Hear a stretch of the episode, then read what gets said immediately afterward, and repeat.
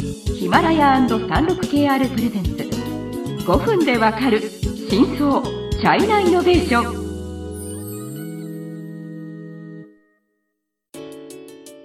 皆さんこんにちは。36KR ジャパンの委員です。はい、日本経済新聞の山田です。はい、今回はテンセントの2回目ですね。二回目ですテンセントシリーズの、はい、えっ、とまあ経営者ポニーマーマンハータンについてご紹介したいと思います。はい、このポニーマーは、ううん、まあ経営者結局まあその巨大企業の経営者としてはうあんまり外ん、に出てなりく、これその今回の一応テーマが神秘の経営者っていうことになってるんですけど、はい、本当にね出てこないんですよ。うん、うん。だからよくわかんないっていうのがうん、実態。あの僕は記者の立場ですけど、はい、まあ今日は一応もちろんまあ今までの記事とか、うん。あとまあ聞いた話とか、はい。うん。うん。に基づいてちょっと紹介したいと思います。はい、でまあは1971年生まれですね、うんうんうんつまりうん。まだ50歳未満48歳ぐらいの人です。うんうん。はいであの海南省の出身なんですよ、中国の一番南の方で。で13歳の時一応こう新生新生に行って、うん新生で暮らし始めて、うんあまあその中学校大学も全部新生で過ごしました。うんはいで大学の時は情報技術をはい、学びました。はい、つまり一応まあエンジニアですね。ねはい。えーで卒業後まあ新鮮の IT 企業に就職して、まあ一応ソフトウェアの開発エンジニアとして活躍しましたが、まあ27歳の時独立してテンセントを創業しました。うん。27歳でやっぱり、うん、まあ、ちちょっとなんですか深センって、まあ、今でこそイノベーションの街っていうことになってますけどだからそのいろんなとこから人材が集まってくるので必ずしもそのしっていうかね深セン出身の人って深センにほぼいないからですね。はい。だから極めて珍しい経歴であることは言えますよね。あの今までの番組の中でその中国のスタートアップ環境のうんシリーズの時はいはいは深セについてもご紹介しましたので、ましたね。うん、もしこれ何週目 ?5 週目だかはもう忘れちゃったけど、あのぜひバックナンバーを聞いてください。、まあ、そういうようなエリアですので、うん。まあ、割とスタートアップにこういい環境そうなんです。っていうところで。で、まあ、先ほど、うん、あんまりポニマは出てこないし、まあ、うん。ポニマに関するそういう、まあ、ストーリーネタ実はあんまりなくて、まあまあ例えば中国でうん。本屋行くと、ジャック・マーの本とかもう山ほどあるわけですよ。はっきり言えば。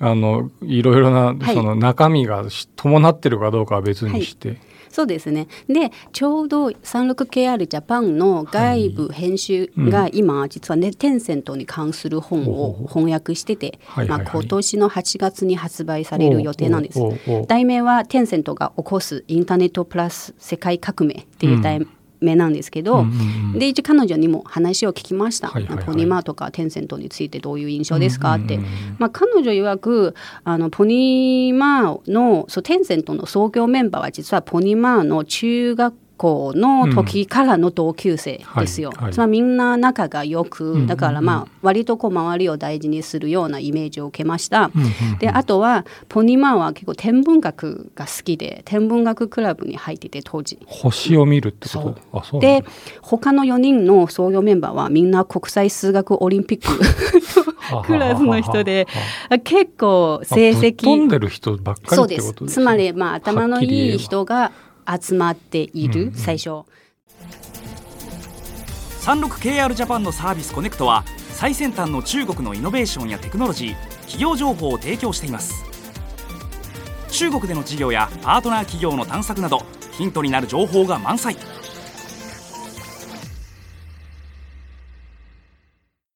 特にだってその98年とかああいう年代のやっぱり国際数学オリンピックの人たちっていうかうんうんうんうんほ本当に多分ダントツにうん。当時成績良かったということです。であの編集長さんが言うにはちょっとジャック・マーと違う。まあ。でジャック・マンはあまり数学は得意ではないしせせこう勉強することはあんまり興味なかったような。あんまりね、言っていいのかよくわかんないんですけど、はいうんオタクの作った会社だっていうよく言いますよね。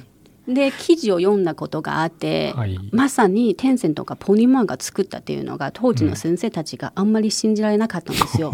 あまりにもこう、うん。まあ、コミュ障ほどではないですけど、本当にコミュニケーションをそんなにね ちょっとあんまり言い過ぎると、そうです。鼻口数も少ないし、うん。全然すごくこうカリスマ創業者になったとは、まあ、誰も思わなかったみたいな、うん。実は話も読みましたね。うん。はい、でもまあポニマーがテンセントを創業したこの90年代後半っていうのははい。前の番組でも紹介しましたけど、うん。うんちゅちょうど中国のインターネットのリメイキですのでだから本当にまあいいタイミングで会社を作ったんですね。すよねはい。で彼はまたちょっと大世代の IT エンジニアとして、うん。あのまあその仲間たちと結構こう盛り上がってました。うん。で QQ その PC 向けのはいはいはいメッセンジャーアプリも当時やっぱりあんまりどこもなかった。うん。うん。中国はまあとりあえずなかったから、うんうんまあ、一応こう発展はできたってはい。いうところですね。はい、うーんまあここで言いたいのは、うん。うんちょうど去年創業21周年を迎えて、でテンセントはなんか新しいそういうビジョンをまた出しました。中国経済のさまざまな業界や企業紹介最新のイノベーションやテクノロジーを徹底解説。5分でわかる真相チャイナイノベーションこの番組の最新のエピソードはヒマラヤで配信中今すぐヒマラヤのアプリをダウンロードして要チェック。でそこで言うのはえユーザー本位と用户為本。ユーザー本位と科技向善つまりそのテクノロジー、まあ、ソーシャルグッドのためのうん。テテクノロジーっていうようなそのコンセプトを出したんですね。うん。つまりなんかそのいいそういうテクノロジーで良い社会を作るようなそういう感じだったんですね。ただまあ振り返ってみると、まあ山田さん多分 ご存知ではないんですけど、はい。まあ10年前のテンセントとか、うん。まあ、最初のテンセントはすごく評判が中国ですごく評判が悪かったんですよ。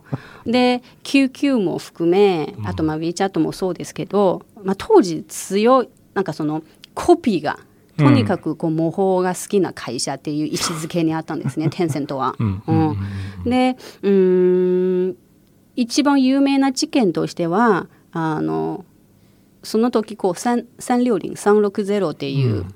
まあ、セキュリティ系の会社が、あチーフえチーえなんだっけ？チーフじゃなくてなんだっけ？サンリオリン360うん。うん、っていう会社があってであのこう当時 QQ の広告をブロックするようなこういうセキュリティソフトウェアを出して、でテンセントがすごく怒ってて、であの喧嘩になったんですね。